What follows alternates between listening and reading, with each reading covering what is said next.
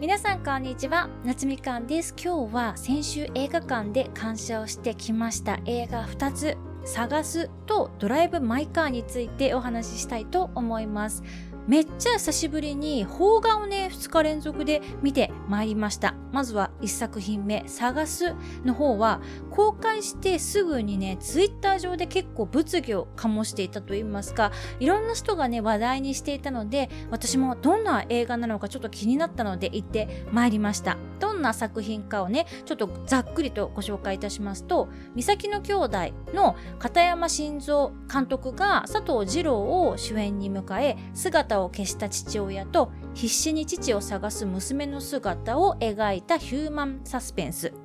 大阪の下町に暮らす原田聡と中学生の娘楓。指名手配中の連続殺人犯を見たんや。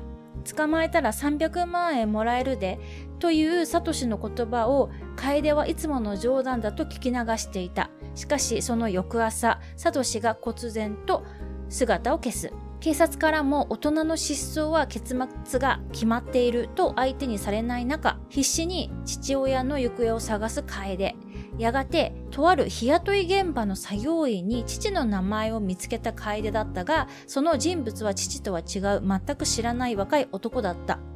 失意に沈む中無作為に張り出されていた連続殺人犯の指名手配チラシが目に入った楓そこには日雇い現場で出会ったあの若い男の顔があった。点点点という感じの作品です。2019年公開の監督のねデビュー作「三崎の兄弟」も私公開されてもすぐにね映画館に見に行ったんですけどあの映画と同じようなね後味の映画です。めっちゃね考えさせられますね。前回は貧困についてねすっごい考えたんですけど今回はね死についてね考えています。これはもう本当にね人それぞれ倫理観っていうのが違うと思うので何が正解とか間違いとか判断がねすごく難しいって思うんですけれども個人的には死にたいって願う人に生き続けろっていうのはね残酷なんじゃないかなって感じました。死にたいっていう人のほとんどは実際は死にたくないっていうのはよく聞く話ですし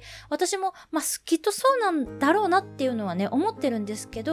でも本当に今自分の人生をここで終わらせたいって願っている人もまあゼロではないんじゃないかなと思うんですよ。この映画に登場するようなそういう人たちを、まあ、マニピュレートして自分の欲を満たす行為っていうのはダメだと思うんですけど死にたいって願っている人に実際に死を提供する側の人の行為が本当にね犯罪って言えるのかっていう部分ねちょっとね悩ましいなと思いますね。そしてもう一つの映画「ドライブ・マイ・カー」こちらも死をテーマにした映画でして簡単にご紹介いたしますと舞台俳優で演出家の家福祐介は脚本家の妻オトと幸せに暮らしていた。しかし妻はある秘密を残したまま他界してしまう。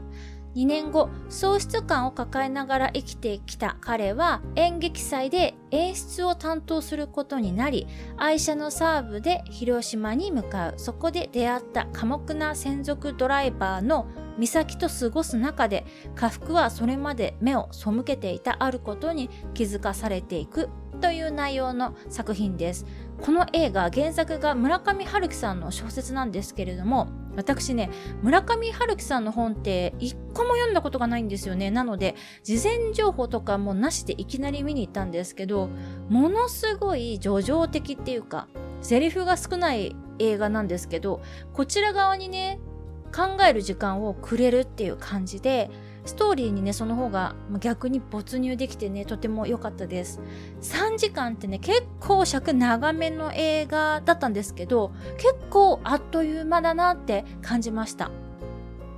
で家族をなくすとねそれが、まあ、自分のせいであったと実際にこう自分を責めてしまう方って実際多いんじゃないかなって思うんですよでも私たちはまあ生きていかないといけないじゃないですか。で自分がこうしたら救えた命だったかもしれないっていう悲しみを抱きながらも前に進み続けるっていうことについて